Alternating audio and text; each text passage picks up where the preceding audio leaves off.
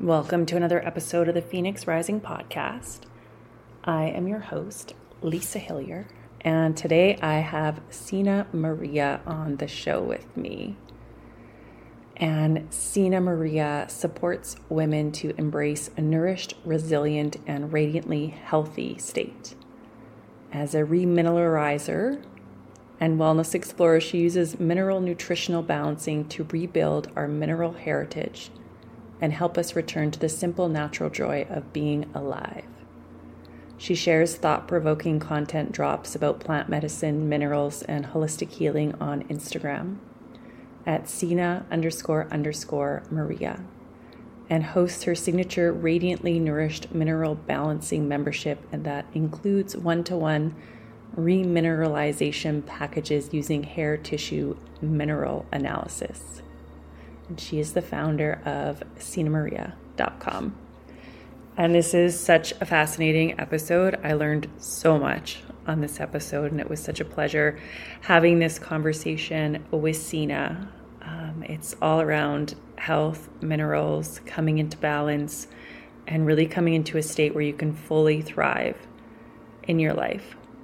We talk a lot about meat and butter, raw milk, all the good stuff that our bodies need and, and where you might be deficient in minerals. And please share this conversation with any woman that you know that might be struggling with her physical health, her mental health. It is really helpful to listen to others' stories and to find ways to come into a really optimal state. So, yes, I love this conversation and can't wait to dive in. If you feel called to support the podcast, to be in reciprocity with the podcast, I am so, so, so, so, so grateful. It's my absolute pleasure being here with you guys every week. And so please give us a five star rating, write us a review, share with all your friends. There are affiliate links in the show notes of products that I fully stand by. Castor oil packs by Queen of the Thrones are my go to and have significantly shifted my health. So, yeah, definitely check it out in the show notes. There's a discount code Lisa Hillier 10 and I receive a small commission every time that you purchase through my link. It makes no difference to you except you receive a sweet little discount um, and I receive a sweet little commission, which helps to support the podcast and get these shows out to you each and every week. And so I'm so grateful. So, so grateful. And now let's dive in with Sena Maria. Welcome to the podcast, Sena. And our paths crossed on Instagram. And sometimes I like to to add in where I came across my guest. And I saw a meme that said, maybe you need a steak instead of another plant medicine ceremony. And I was uh-huh. just like, yes, yes. um, so we'll dive into that a little bit more. But welcome to the show and to start what has been your journey that has led you to the the work that you're offering the world today. Mm, thank you so much for having me, Lisa. Um, my journey. So I would say that I um, grew up with like a habit of malnourishment. Like I just didn't really eat enough or well not necessarily because like my parents didn't do a good job but um yeah i was always a really picky eater. And um and then i got really into drinking at a young age drinking alcohol partying did that for 10 years was on birth control for 10 years. Um kind of like the classic cocktail i think for unfortunately a lot of like american women um that than we're paying for in our late 20s, early 30s. Um, around when I was 25, I stopped taking birth control. I got into yoga, um, kind of expanded spiritually, started to connect with spirituality in new ways. Um, and then not long after that, I got into the plant medicine world and um, was in a deep relationship with ceremonial cacao, kind of experienced a lot of heart healing and um, anxiety healing from that medicine. And I think really like a deep part of that whole uh, phase for me was um, the healing of being in like a circle with other people and being kind of in a, a ceremonial space or like a communal community community space um, that felt really ancient and something that I hadn't experienced before.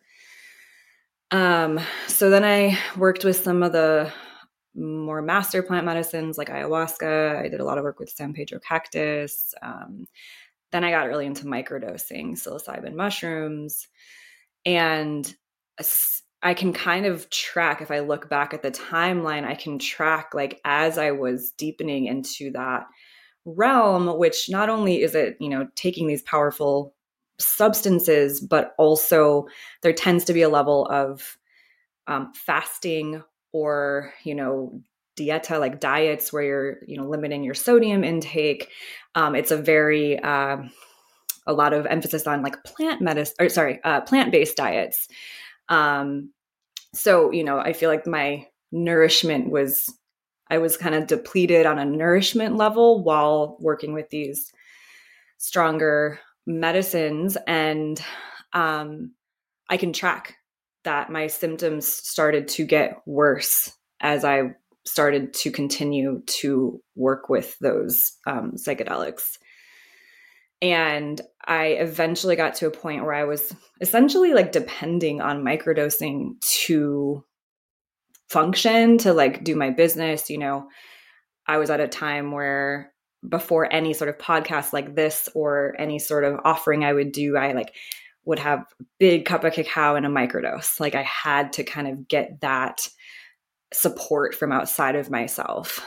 And about two years ago, um, my health just it got to a point where I couldn't ignore it anymore. I developed severe histamine intolerance, which for anyone that's not familiar, that is basically being allergic to like anything and everything. Um, it's it's I was hyper reactive. You know, stress would I had a very low capacity for stress um, if I ate a certain food, it would set me off, and I would get hives or severe brain fog or severe fatigue. My my hormones were super out of whack, so I would have like uncontrollable crying spells before my period started. Like, I mean, I could go on and on, but I basically kind of crashed and became like a couch potato. That was kind of what I had to do. Um, and I couldn't. I literally physically could not consume cacao. I couldn't microdose. You know, I became my body. I basically pushed my body to the point where it it stopped. It just was like you literally cannot do this anymore. Um, I somehow discovered some pro metabolic nutritionists, which are focused on an animal based diet for supporting hormones, supporting thyroid, supporting adrenals, like overall supporting metabolic function. And then I won an HTMA test and a giveaway, a hair tissue mineral analysis um, on Instagram. And when I got my my results, I didn't I hadn't even talked to the practitioner. I just sent her a list of my top 5 symptoms and she sent me a recorded video back. It was like 30 minutes. It wasn't even super long. And I was blown away by how validated I felt and how seen I felt from just what she could see from my mineral levels in my body. Um, you know, she could see that I likely had a tendency to socially withdraw because my magnesium levels were really low. Um, I may be experiencing like uh, kind of like inexplicable fear because my potassium was super low. Um, my adrenals were very sluggish. My thyroid was very sluggish, which explains the histamine intolerance. Um, so that really started my journey with minerals. I had done, I did keto, I had bounced, I did genetic testing, I took all the supplements that I saw on the internet. You know, like I had bounced around from a lot of different things to try and heal. And uh, once I kind of discovered minerals, I was like, oh, okay, this makes so much sense. Um, and so I learned, I, I, really learned how to feed myself. Um, one of the blessings of histamine intolerance was that like the like the the fresher the food the better and so i literally started to cook all my meals fresh three times a day Um, and that's, you know, that was a really important like habit forming for me to just learn how to actually nourish myself three times a day, learn how to eat enough protein. Um, yeah. And so, you know, fast forward, I've, I've now completed four different HTMA trainings and, um, you know, feel like I'm in a place where I'm able to kind of support and serve others. Like my healing journey has gotten me to a place where I have enough vitality to be back in the world and be engaged. And um, there's a whole nother component about like relationship and like that level, like how that impacted my stress levels that we can talk about if you want. Um, but yeah, I'll, I'll leave it up there because that's a okay. lot. we'll come back to that relationship yeah. and and stress for sure. What's your relationship with plant medicine like now? Is it just qigong, like out of your life? I mean, sort of. Um, I mean, yeah, like as, as far as like, do I engage in it or partake in it? Um, almost never. Um, not any big ceremony experience for years now. Um, I have a deep, deep level of gratitude and respect because I fully believe that like my first ceremonies, I would not be kind of where I am today without those. Um, but my approach now is like, I would potentially be open to it if I felt very clear and called to it and felt very solid in my, you know, foundational metabolic health. But I am not viewing it as the thing that's going to bring me more stability or balance or fix me. Um, it's very much would be like a spiritual calling. And um yeah so it's it's not it's definitely not a big part of my life yeah i think that can happen a lot in the plant medicine realms from my experience where you're doing it or i've done it to fix something mm-hmm. and i see a lot of you know friends and ex-colleagues and stuff plant medicine journey after journey after journey mm-hmm. after journey and they're missing the root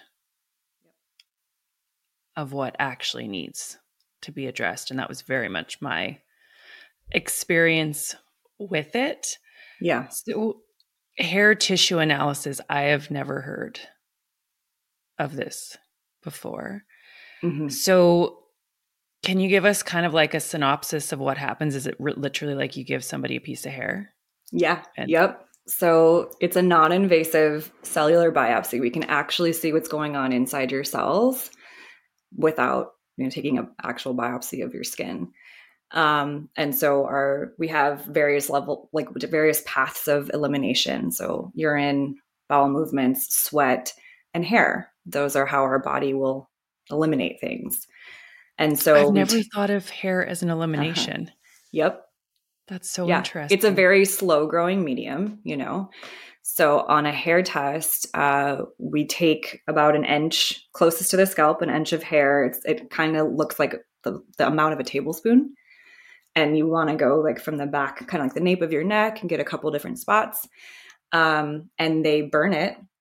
You send it into a lab, they burn it, and they measure the mineral and metal content in the ash and you can see the last an average of the last three months of minerals and metals being excreted into your hair so it is a really cool it's really unique in that way because you know blood labs are a snapshot in time um, whereas on a hair test you can really like i i think hair tests are really impactful from a preventative standpoint where you can see way before anything would show on blood how your thyroid might be functioning, how your adrenals are functioning. Um, so from from that information, there's a lineage of hair testing called mineral nutritional balancing that was founded by Dr. Paul Eck in the 70s, 80s. And he um, he really he analyzed hundreds of thousands of hair tests and discerned all these different patterns and all these different ratios. So, for example, the calcium to potassium ratio. We look at the level of calcium excreted into your hair compared to the level or in, in relation to the level of potassium. And that will show us how much thyroid hormone is able to access your cells. So, how permeable are your cells to receive thyroid hormone? So, calcium, right? calcium calcifies, it hardens, it forms our bones, our teeth, our nerves, or it's used in our nerves. Um, and so, if we have an imbalance where we have way too much calcium being excreted into the hair, meaning calcium is being pulled from where it should be, it's being pulled and you know due to usually a stress response in the body it will be pulled and kind of put into different areas in the body then we're going to have high levels of calcium in relation to potassium and that calcium makes the cells less permeable to receive the thyroid hormone so this is just one example where on blood, you know, many women come to me and they're like, my thyroid levels on blood are always normal, but I know something's going on. And blood, you know, in the blood, we can see how much of the hormone is being produced by the body, how well is that converting in the liver. You know, we get good information, but if that hormone is not able to actually get into your cells, then then the thyroid's going to have some issues. Yeah. So that's just kind of a one example of what you can see. Okay. So with um I'll use myself as an example, but I was skipping periods in my mm-hmm. late 30s and I'm like something's like off. I was also vegan at the time. Um and so I went into my doctor and she's like, "No, your your hormones are completely fine. You're not perimenopause or anything." Mm-hmm. And then at 41, so that was my late 30s and then at 41 I went into full blown menopause. And there was clearly something going on with my hormones. Yep. But my doctor wasn't seeing it in my blood. So can you would you have been able to see it with my hair? Uh, yeah, like I would think so. Progesterone. Okay. Uh, you can see um, we see the cellular effect of a lot of different hormones. Um, so we would see how well your, I mean, thyroid is critical for our hormonal system, right? Um, we could see level of copper bio unavailable or copper like like biomarkers for copper toxicity in the system and copper is related to estrogen in the body. So we could see adrenal function we can see the cellular effect of aldosterone and cortisol which you know if, if our adrenals are super depleted that's going to impact digestion that's going to impact thyroid that's going to increase bio unavailable copper in the system. I mean there's so many cascading effects. Um, and so you know the view it's not as in depth as let's say like a, a dutch test where you're taking your getting progesterone levels estrogen levels testosterone levels um, every day for a month. Like we're not going to see that level of granularity with an HTMA but we are going to see like how much energy is your body able to produce how you know how is your metabolism functioning overall and is there some level of heavy metal toxicity that is leading to symptoms. And you know the the sim you know what you just mentioned like that's a symptom you know losing your menses or having irregular menses that's that's a symptom that is showing that something you know your body is not like operating at full efficiency full vitality. Um and so it's i think for the HTMA it's it's a more like whole system look at what's happening. And as we start to balance minerals, support adrenal thyroid liver function, support elimination of metals, metabolism improves, and then symptoms will start to kind of fade away. Interesting. So, what are the metals that you see with most people that their body is secreting? Mm-hmm. And then, what are the minerals that you're going to see, and which ones are people most deficient Yeah. So, metals, the unfortunate rea- reality is that we all have metal toxicity in this day mm. and age. Um, metals don't break down in the body. Their half lives are so long that they outlast how long we live. And we are all exposed in the air, in the water, in the soil. Um, they're passed now, you know, now we're generations deep of like receiving them from our mothers. Um, and so I don't like to come from a fear based approach at all. I don't really talk about metals too much because I think there's an over focus on like detoxing and chelating and we have to get the bad things out. And, and, you know, we, we metals are a, a big contributor, I believe, to so much of the decline in our health as a society. Um, and so, yeah, so to answer your question, you know, pretty much all of them is, is we all have levels of them um, and what we can see on a test is if someone is a poor eliminator, meaning they're not eliminating a lot of a metal, that means that their body is holding on to it.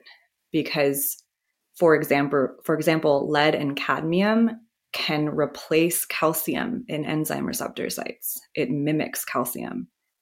So if someone's depleted in calcium, the body will hold on to lead or, or cadmium and it, it acts as kind of a backup system. It's like a spare tire. Not ideal. You can't go full capacity. You definitely don't want that mm. long term, but it's better than having a completely empty receptor site. And so, this approach, mineral nutritional balancing, is literally giving the body the preferred minerals. The body will always choose that calcium if it has it available.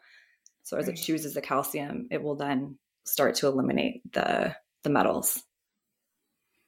Okay. Um, so are there ways that you do recommend to eliminate the metals or like yeah. yeah, so it's mineral nutritional balancing by replenishing and rebalancing our minerals, we are also eliminating heavy metals. It's it's one and the same. The difference with like this approach versus a chelation approach, like a heavy metal chelation therapy, is that this approach is slower and we allow the body to like we trust the body to eliminate the metals in its own order in its own timing. Because it's a big deal. These metals are toxic. So a chelation approach like forces metals out of the system along with other important minerals. Okay. Can you um, elaborate on chelation? I've just never heard that term yes before. yeah it's um it's an approach where you take chelating agents. It's essentially uh, taking some sort of substance or supplement kind of thing um, to grab onto metals, heavy metals in the body, but it does it in a very forceful way.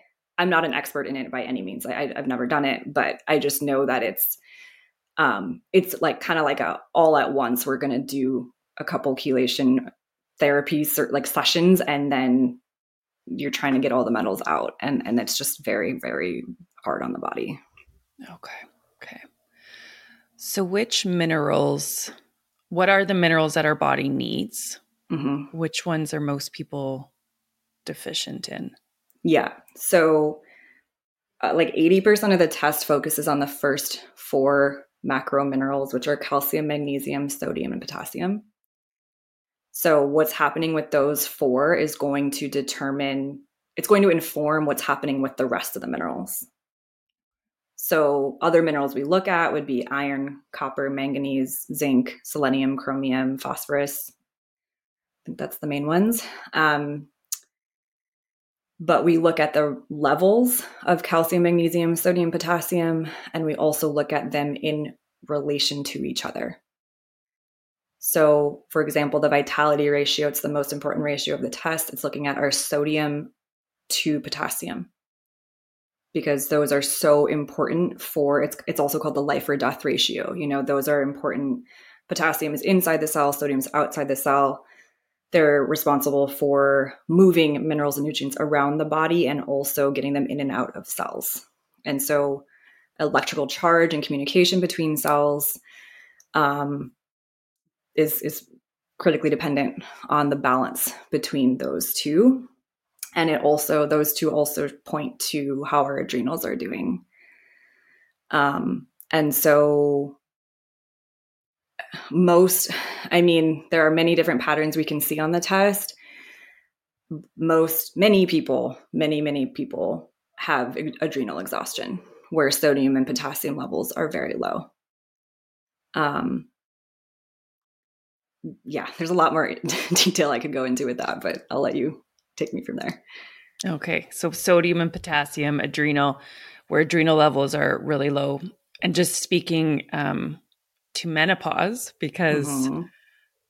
I'm just familiar with that because I abruptly went into it at Right. a fairly young age. Mhm. But from what I understand, if your adrenals are low, you haven't built up the reserves so that when your hormones do decrease naturally, because we're all going to go through menopause at some point, um, there's no reserves for when the estrogen and progesterone decline. Mhm. And so that's when like breakdowns, nervous break, all that kind of stuff can come Yeah. in. So Yep. adrenals are pretty important. They're super important. Um, the other thing I also just want to say is that when I talk about sodium potassium levels, I'm not just talking about like how much sodium potassium do you intake, do you take in in your diet. Um, sodium's correlated with the cellular effect of aldosterone. Potassium's correlated with the cellular effect of cortisol. So when I'm looking at sodium potassium levels and ratios, I'm not I'm not just going to say, "Hey, add salt to your water." That actually doesn't move the needle on the sodium level. We actually need to replenish your adrenals.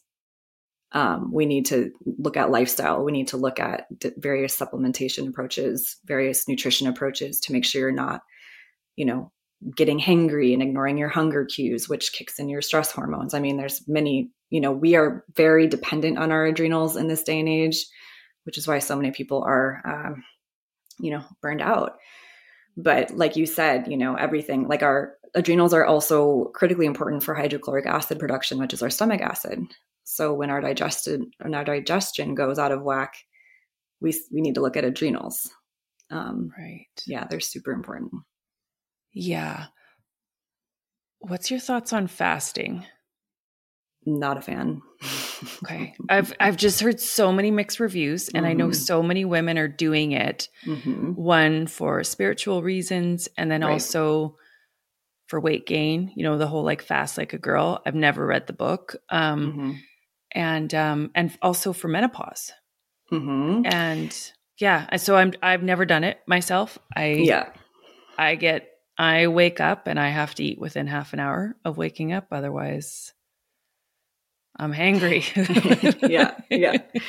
Um but yeah, Which is that's a sign of a strong metabolism right there. That's a good thing to be hungry upon waking. Um I think fasting, you know, I think you know, fasting and plant medicines like we need to look, you know, 300, 400, 1000 years ago our mineral stores in our bodies were very different. The the levels of minerals we were getting from our soil, from our food and the animals that ate the, you know, like much more nu- nutrition nutrient density.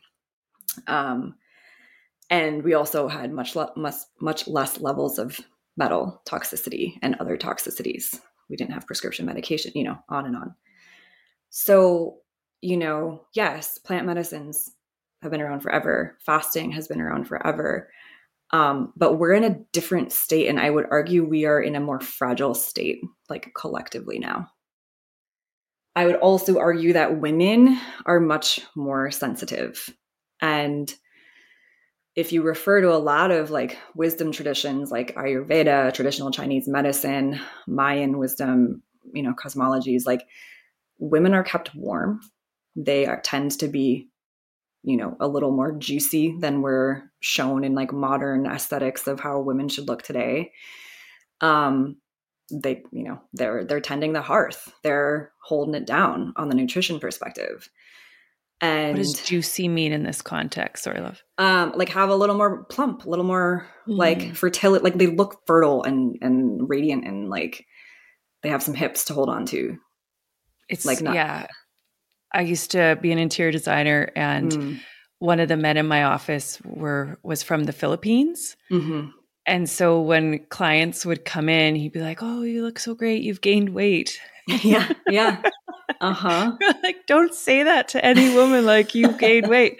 But in his culture, yeah it's a good thing when you've gained weight because it means you're abundant and yes wealthy. Yeah. Yes. And in Africa Yes. too, weight is a sign of of health goodness, yes health. yes yeah Not here.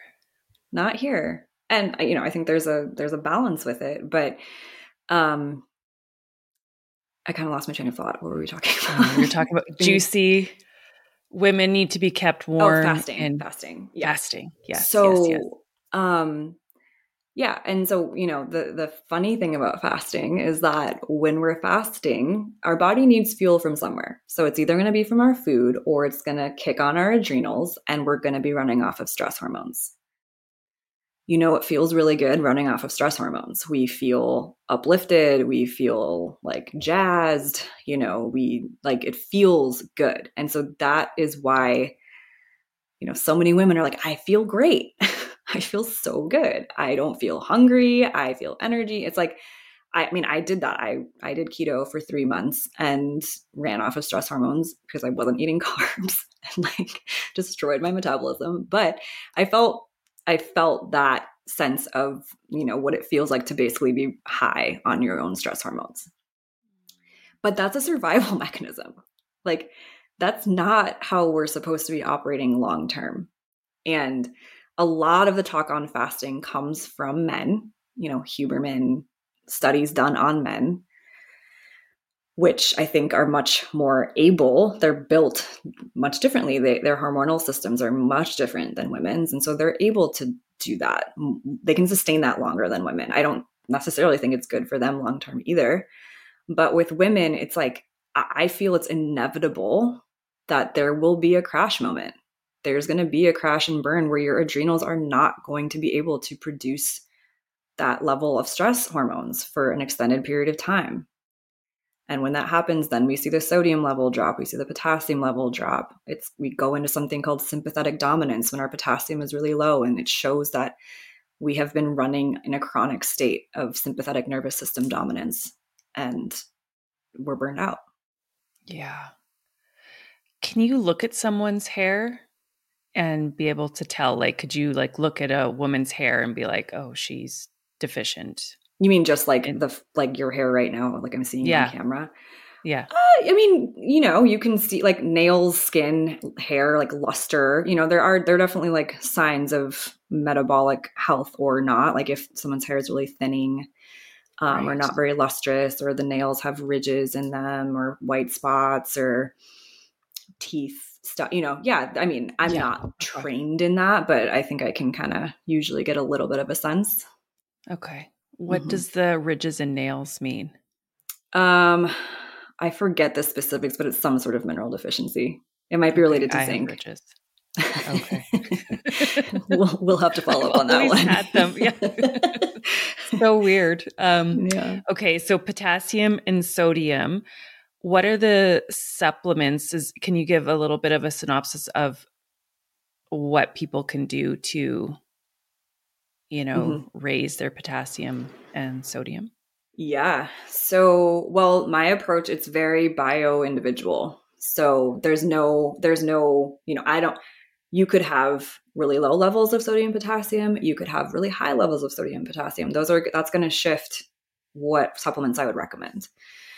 Um so what you know that's that's this approach is very much based on the data of what your specific cells are saying what we don't do what some HTMA practitioners do is a replacement theory so they'll look at your sodium level say your sodium's low you should add salt to your waters you should um, take a bunch of electrolyte mixes or whatever um, that dr Eck found doesn't work.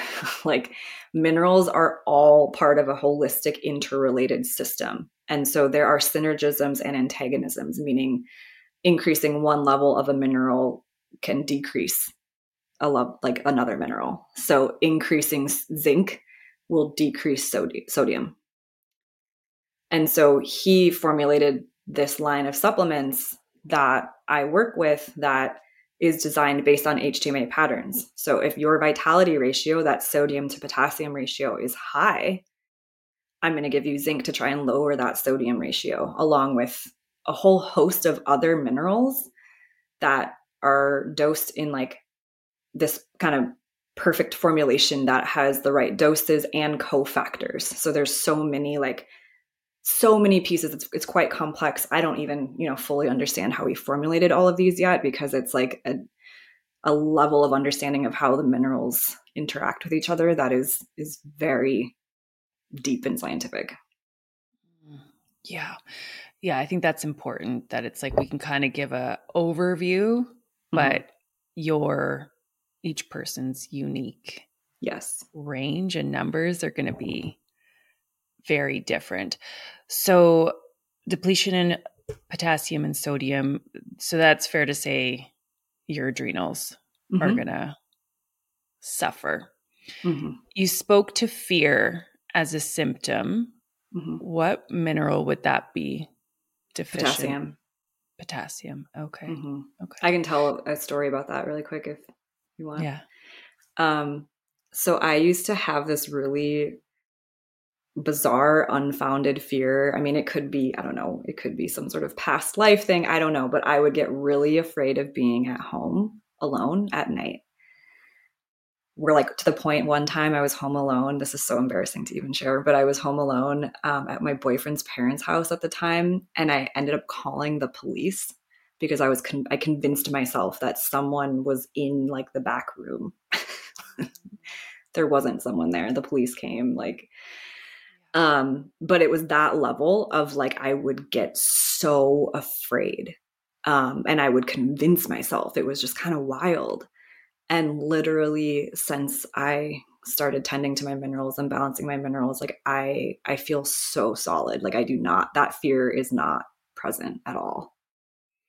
That's encouraging because I, I know for myself, like I can attest to having completely irrational thoughts, you know, Mhm. where you're just like, where? Like, yeah. and I think a lot of listeners can probably resonate with that, where we convince ourselves of something that is completely not truth. And just to know that Mhm. there's a solution to it Yeah. is, Yeah. yeah, yeah, that's amazing. That Mhm. since, yeah, you're not experiencing it.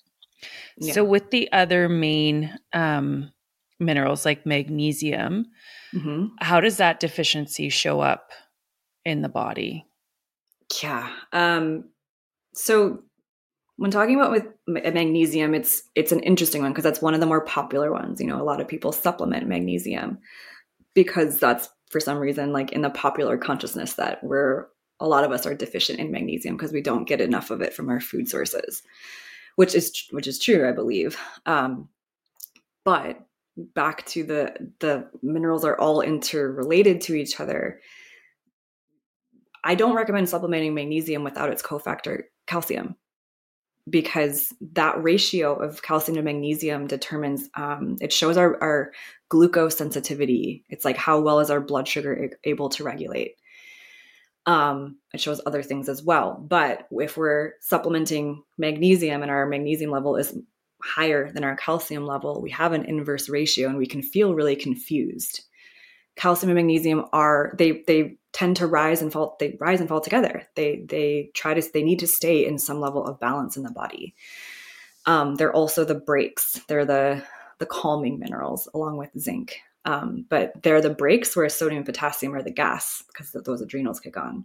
So you know balanced metabolism and health ideally we want an adaptability where you know we our body is putting the brakes on and putting the gas on in the right timing kind of like a a tiger in the jungle where it's like sleeping all day and then it like when it's time to hunt it's it's on and it's really energized. Um so magnesium you know it's it's needed for over half of our enzymes in our body. Um, it's very important. Magnesium deficiency can look like many many things. Um, but when we have a very low level of magnesium. It's called a belligerence pattern where we can be really reactive. We can be it's like we don't have i, I describe it both with calcium and magnesium. It's like we're, we're raw to the world. We don't have this mm. like buffer element between us and what's happening around us. And so in a belligerence pattern you know it can be yeah reactive have a really hard time focusing a little you know more confrontational um, it's very stressful for the body to be in, in a low magnesium state. You know, it's it's definitely not where we want to be long term.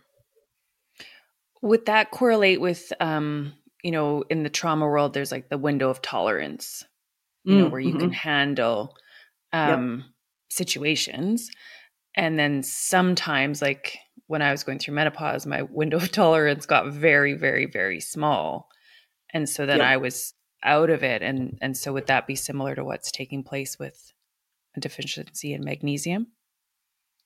Yeah, absolutely. That's a great a great way to explain it.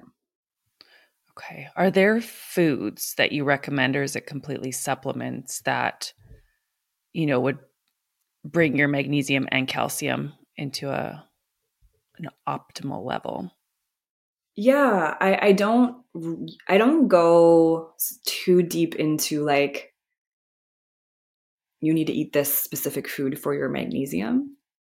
Um, I more focus on why an animal-based diet is important, why dairy is healthy and good for you. You know, it is a really important source of calcium. Um, I, I focus on kind of encouraging women to eat more and eat enough and eat more protein. Um, I, I, I, you know, I'm trying to kind of unravel this belief that if we eat less, we'll be skinny, because that's not true. The less we eat, the more we'll eventually hold on to more weight around our gut because our body's stressed and it's trying to survive. Um, so a function a high functioning metabolism is like a woman eating 2000 2500 calories a day 120 grams of protein you know this is all dependent on body type and height and whatever but you know eating a lot and utilizing that energy well right? Not you know storing some having a healthy amount of fat on the body but not um not like fluctuating a ton in weight but we should be able to utilize the food that we eat. Um so that's i really focus you know i i, I find that women are so used to these very specific food protocols and restriction protocols that I I just try I like throw all that out the window. I'm like, you want bacon and like what's your most delicious breakfast you could imagine eating? Bacon and eggs, steak and eggs, and some hash browns. Use good ingredients get good quality meat, get good quality butter, get organic potatoes, and enjoy your breakfast.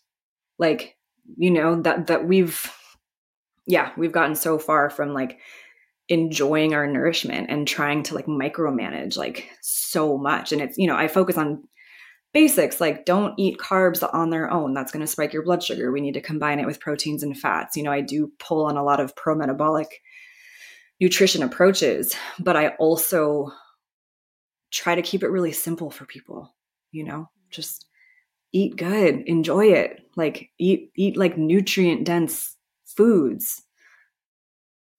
Yeah. I was doing a menopause mastery course, so I am still doing a menopause mastery course. Um, mm-hmm. And part of it was to start tracking what you were eating. And I was so shocked mm at how little protein I was getting, mm. even though I eat meat yeah every day. Mm. Mm. And it was still like not a hundred grams. And I was like, how much was it? It was just so sharing. It was like 50 grams. Wow. Of protein a day. Yeah. And that was like my typical day. Mm-hmm. Um, mm-hmm. yeah. And that was me like making an effort mm. to eat meat. Um, yeah. So I was really shocked that I was yeah not I was getting half of what I should be because her recommendation the the guide to that was 100 grams a day, yeah. and mm-hmm. I was like, oh, it's I mean it's, it's it's a, it's a an epidemic of women not eating enough protein for sure. Yeah, yeah, and it's just so interesting because I mean I think back to growing up. I mean, my mom did ridiculous diets. Right. I've done ridiculous diets mm-hmm. in my life. And there's always been this idea that like red meat is bad mm-hmm. and butter is bad. Mm-hmm. And even right now, I'm doing a herbalist course to be a, a herbalism course to be a herbalist. And mm-hmm. in it, it goes on about like fatty foods, like avoid cheese and butter. And I'm like, yeah. no. Mm-hmm. Um, yeah. So there's this narrative. Yep that has kept us away from those foods.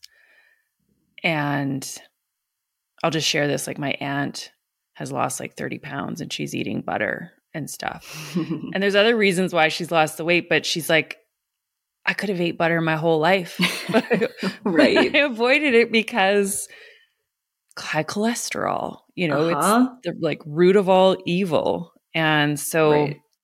yeah, what comes forward for you around that and what is what yeah. is your take on red meat? Yeah. Butter.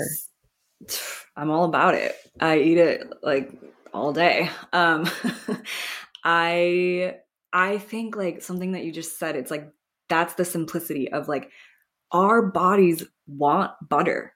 Everyone loves butter. What if we just trusted that there was a reason for that?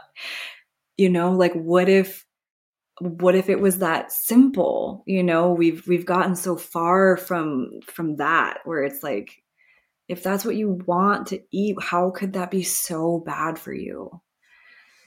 Um but yeah, I think, you know, our parents' generation, like the the whole cholesterol scare with um I always forget, I think it was Eisenhower, whatever president had the did I say Eisenhower? Eisenhower? Um, whatever president had the heart attack.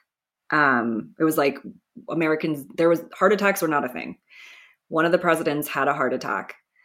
And that started this whole saturated fat cholesterol craze and it was also you know post world war ii where like all these margarine all these products all these processed foods were like the new hip great thing.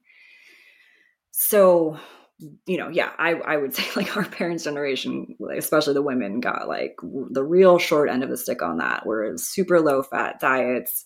Cholesterol is so important. Our body will create cholesterol if we're not getting enough from our diet. Cholesterol is required for conversion of sex hormones in the body. So, like, if people have high levels of cholesterol, I'm going to want to know what's going on with your thyroid function, what's going on with your adrenal function, because to me, that's just showing that your thyroid's not able to convert properly. It's not an, a matter how how could animals that we have eaten for tens of thousands of years be so problematic? I you know like that just makes zero sense to me. Hi, loves. Just interrupting this episode for a quick moment to talk about a product that I have been using over the past couple months on my healing journey, and it's castor oil packs, and they are amazing. So amazing. I highly, highly recommend castor oil packs. Queen of the Thrones is my go to. The castor oil is organic as well as the packs are organic cotton, and they are so easy to use. And I mostly use the liver pack on the right side, as well as one for my neck for the thyroid. But there are many, many different packs that you can use, and castor oil has so many, so many health benefits. And so, with the link in the show notes, you can get a 10% discount by using code Lisa Hillier 10 and I would love to hear how your healing journey goes with the castor oil pack. So please let me know and as well the castor oil is amazing when navigating perimenopause and menopause. It helps so much to balance your hormones. So definitely check it out. You know, I think with red meat, it's like, okay, if you don't, you know, yeah, beef is like a fattier cut. There's a lot of um, a whole ethical conversation we can have on how we source our meats, especially beef. Branch out, get some venison, get some elk, get some boar, yeah. get, you know, like we also have become so like chicken and beef like that's yeah that's that's not you know we need a diverse diet we get each animal has its own nutrient profile but there is nothing that can replace the like the bioavailability of the nutrients, the vitamins, the minerals that are in a four ounce steak or a, yeah. like animal protein, you know, like it is talk about the interrelationships of minerals. Like that is mother nature's designed bioavailable like yeah. food for, for us, you know, like, yeah, eh, how, we, how do we, how are we arguing that?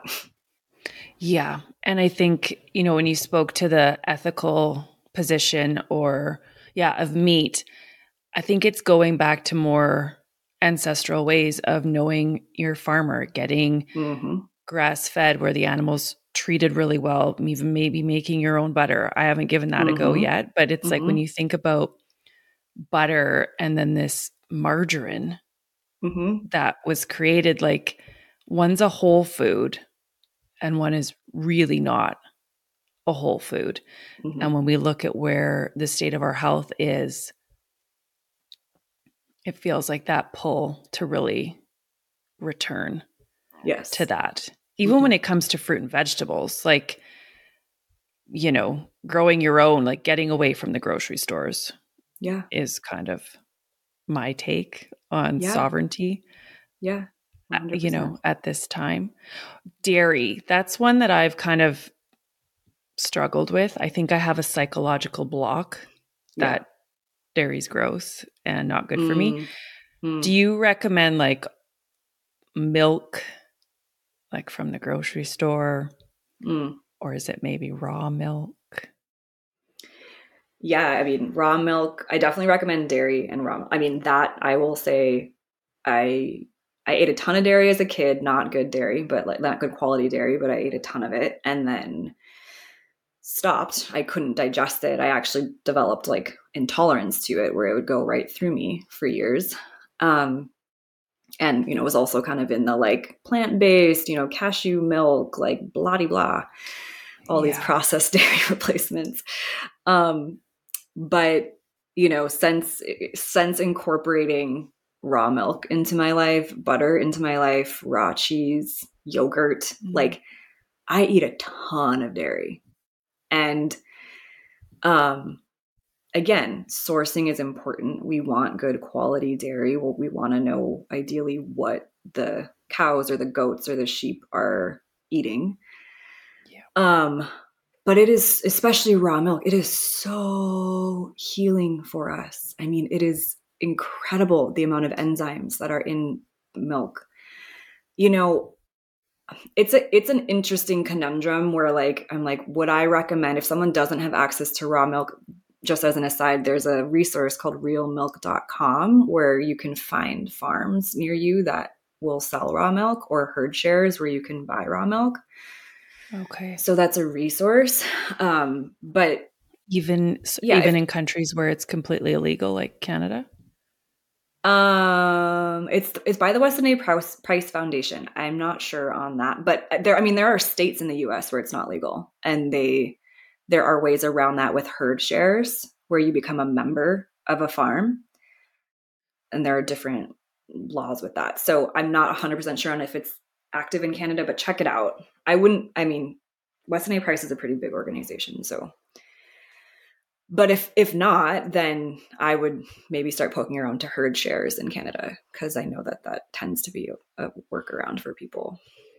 Okay. That being said, if you're not able to find raw, uh, raw milk, organic milk at the store, A2A2 organic milk would be my next best recommendation.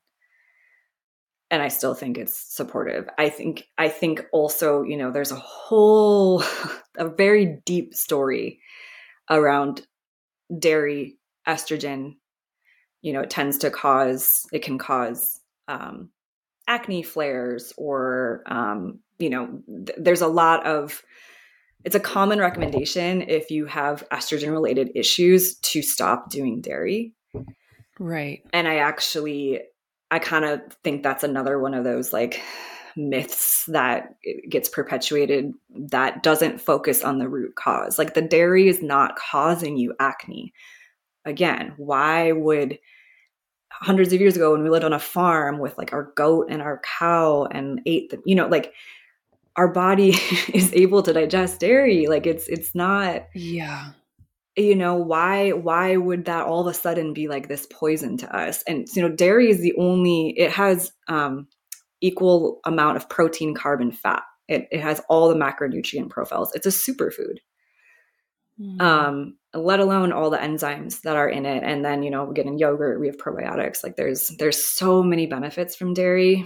And i will just say on like an intuitive like women like being in a women's body i feel fertile AF and like juicy. Like I was part of a, a, raw goat milk herd share this year where my friend had five goats and like we would get a quart, I would get a quart of raw goat milk every week. Mm-hmm. And like I felt so juicy. Like I don't really know how to describe it besides that. I just felt like my body was like, yeah, like yum.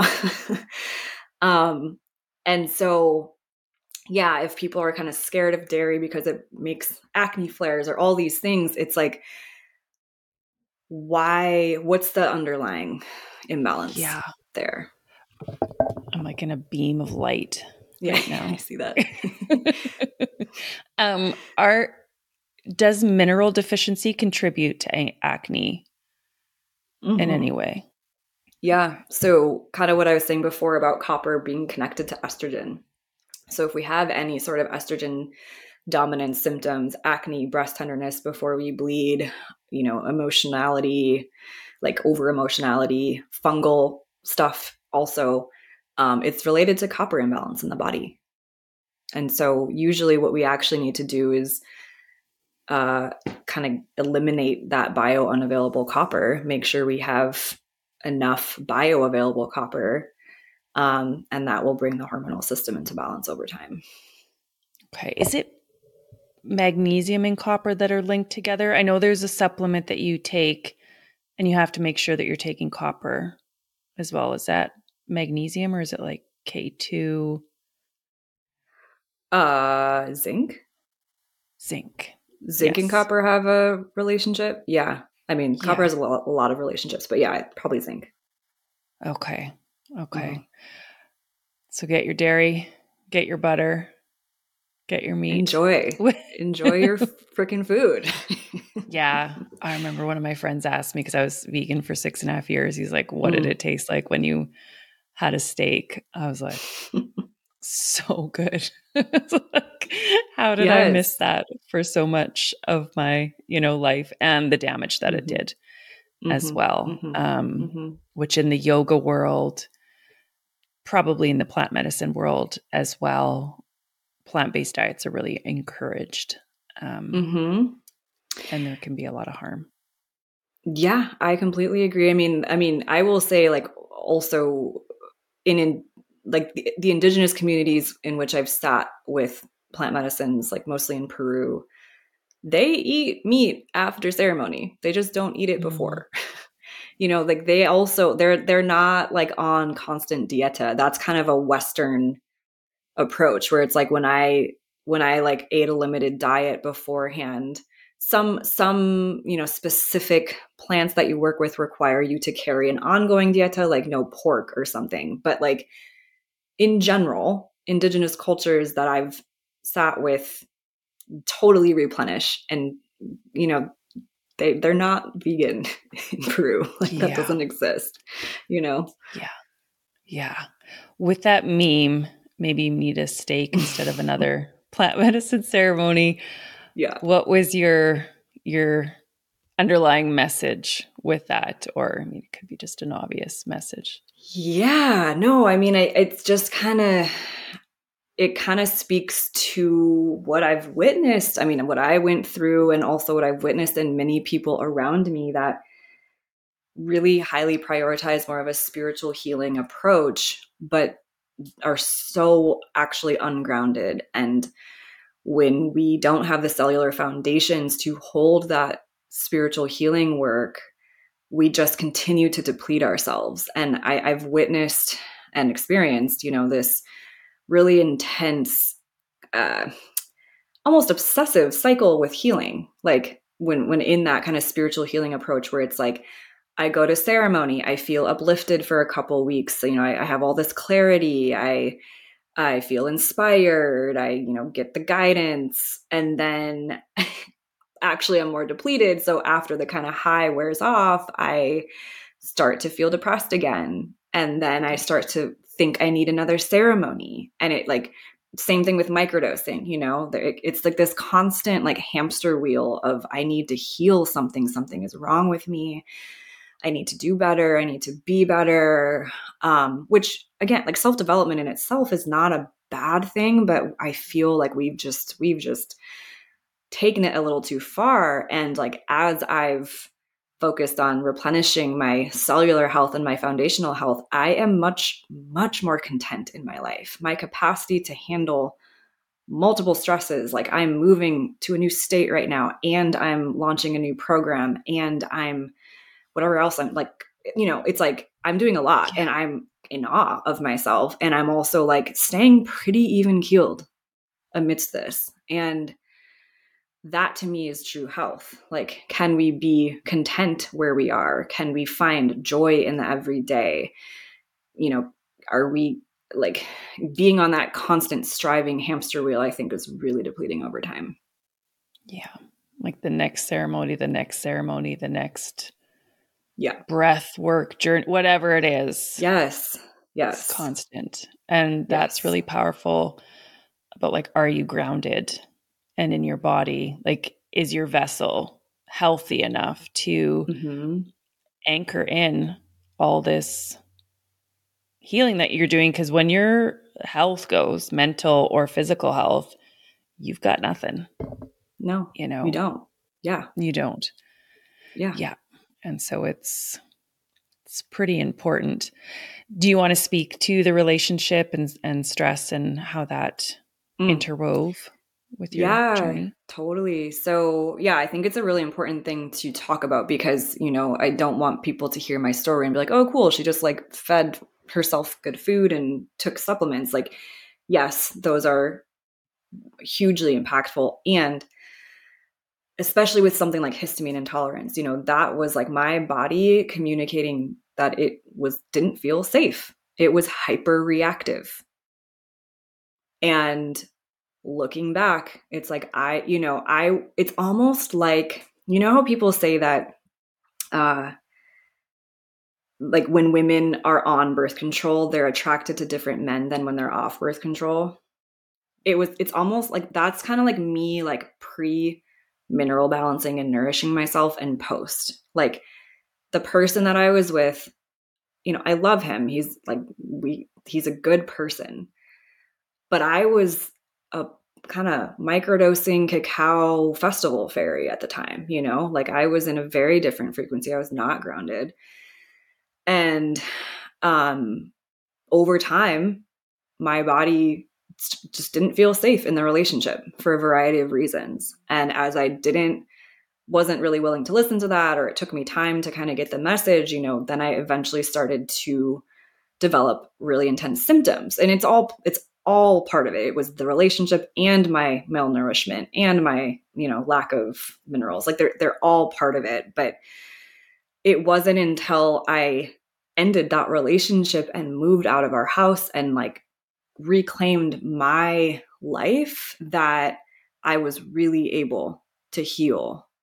Because if we're, whether it's a relationship or a moldy house or a job, if we are in, um, if we have an external stressor like that, that is, you know, impacting us day in and day out, it's going to be impossible to heal because stress is the most, like, when we are stressed, we, we will lose minerals. like that's our body's response to stress is we'll excrete a bunch of magnesium, we'll excrete a bunch of calcium, our, all our ratios will start to become imbalanced and there's a huge mineral cascade. And so um you know who I am today it's like I I wouldn't have even I wouldn't even choose that that relationship who I am today. I'm much more clear and grounded in myself and I'm in it, you know, I'm older. I want different things. Like there's a lot that's shifted, but um it, it's it's kind of like trippy to look back and be like, wow, like I can't really even I can't really even like understand how I got so deep in with that person, you know? That's interesting. And you know, our nervous systems can be wired for different things like safety with certain mm-hmm. people or unsafety with certain mm-hmm. people. Mm-hmm. And when that's changed, whether that person is removed or something happens, um, we can really notice healing that's mm-hmm. gone on in our body. Yeah, we have to feel safe. We have to feel safe.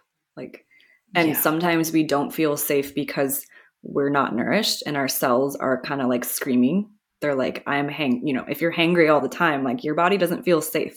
Like you need food.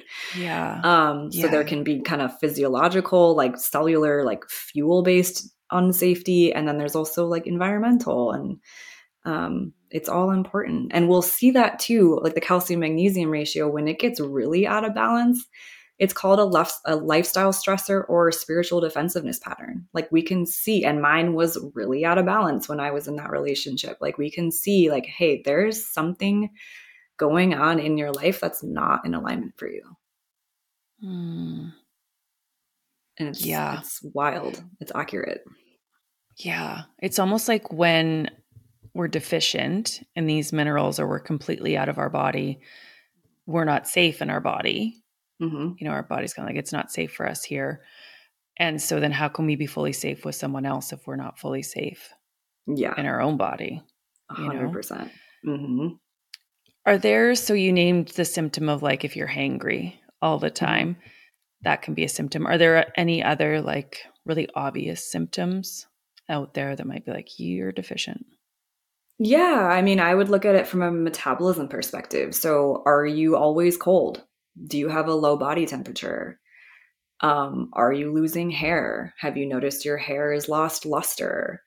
Um, are your PMS symptoms bad? Do you have like we shouldn't like PMS is not necessarily a normal experience. You know, if we have insane cramps or um, you know, debilitating like fatigue or mood shifts in big ways, like those are all signs that something is out of balance. Um, are you sleeping well? Are you digesting well? Are you, do you have a libido? That's a really big one. Um, you know, it's it's kind of like this foundational, just like, are you a well functioning vessel? Um, and it's really common to to have issues these days. It's super normal, and um, you know, I don't want anyone to feel like, oh, like I have, you know, I'm not super balanced. Like I, most people aren't, and there are many reasons for that, and that's you know totally okay. And it's like, um, it. Uh, I guess I just feel grateful that I found this approach because it feels sustainable um, and accessible, and I really believe in it. Um, but yeah, it's it's a very common experience to you know just have some diminished vitality right now. Yeah. I think that's important. Um, I've struggled a lot with my mental health over the past year. Mm. And there is shame that comes along with it. Like, why can't Oh, I yeah. just handle the world or, you know, whatever, it- whatever it might be? But it's like we're literally swimming upstream Mhm. right now. Mhm. There is like a blanket of things that are cast on us that are Yeah. completely out of our control, like a Yeah. cloak. That's Mhm. and you know, and so yeah. we're going against that. Like it, we're we're living in a toxic world.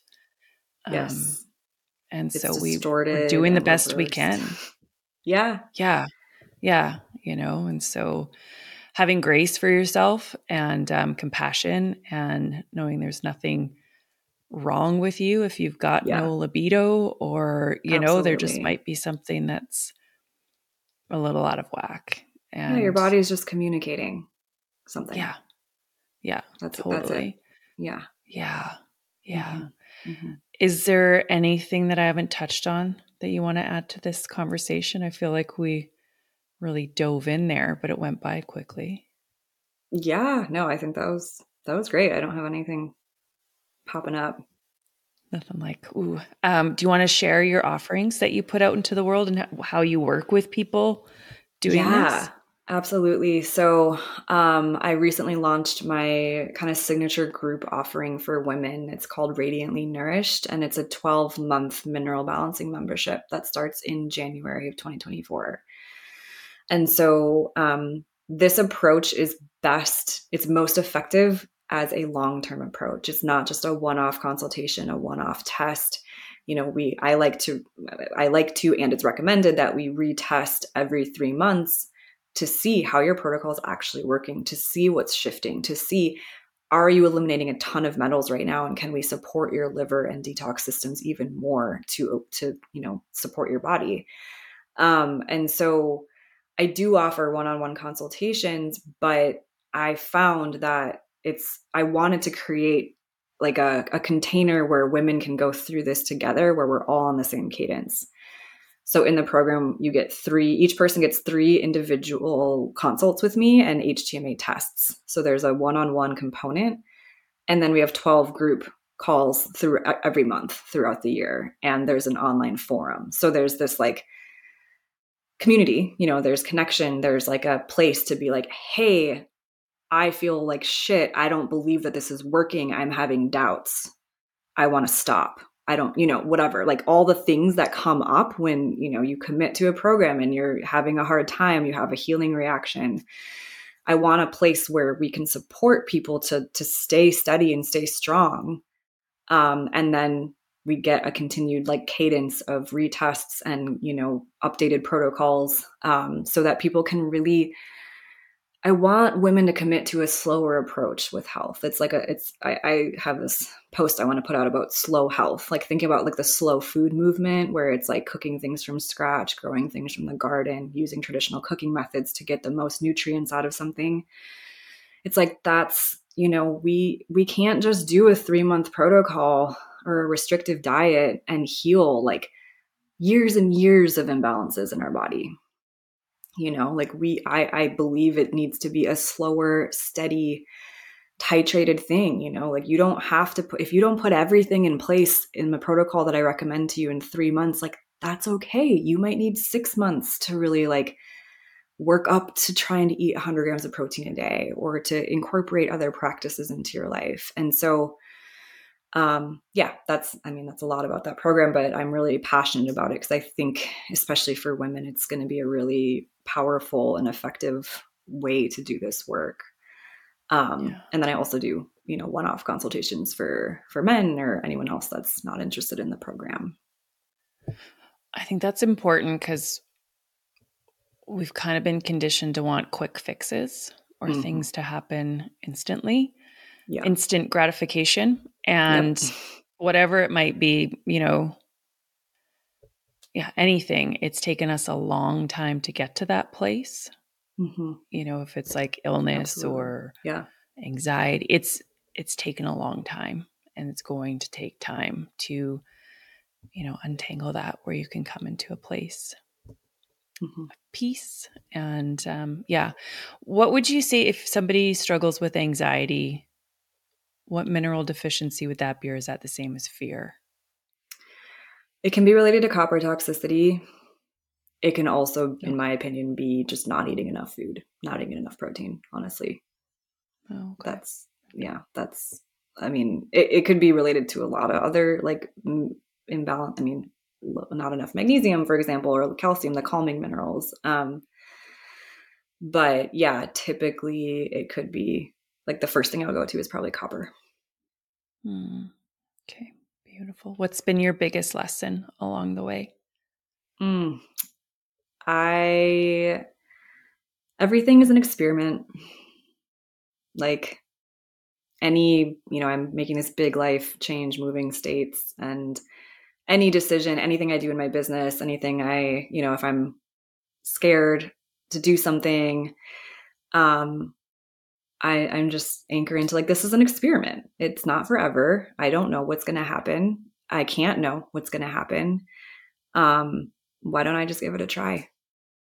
You know, it kind of removes the pressure. And uh, that that was also kind of my approach to health and like to, to healing and to finding this work and then really, you know, feeling the the benefits and the the effectiveness of it. So yeah. yeah. I love that. It's like it all is kind of an experiment because we re- really don't even know why we're here. So yeah, you know, totally like have some Might fun. well give, it. give, it, a, try. try. Yeah, exactly. Yeah. exactly. Yeah, yeah, totally. Where can everybody find you? Yeah, Instagram S E N A two underscores Maria Sena Maria, and my website Sena Maria.com. Okay, beautiful. And it'll be in the show notes where everybody can reach out to you. Well, thank you. I learned a ton in mm, this conversation. So, so, thank you for mm-hmm. being on the show, love. Thank you for having me, Lisa. Thank you so much for joining me for an episode of the Phoenix Rising podcast. Please like, share, download, subscribe if you enjoyed this episode, and I will see you next week for another episode on the Phoenix Rising podcast. Sending so much love.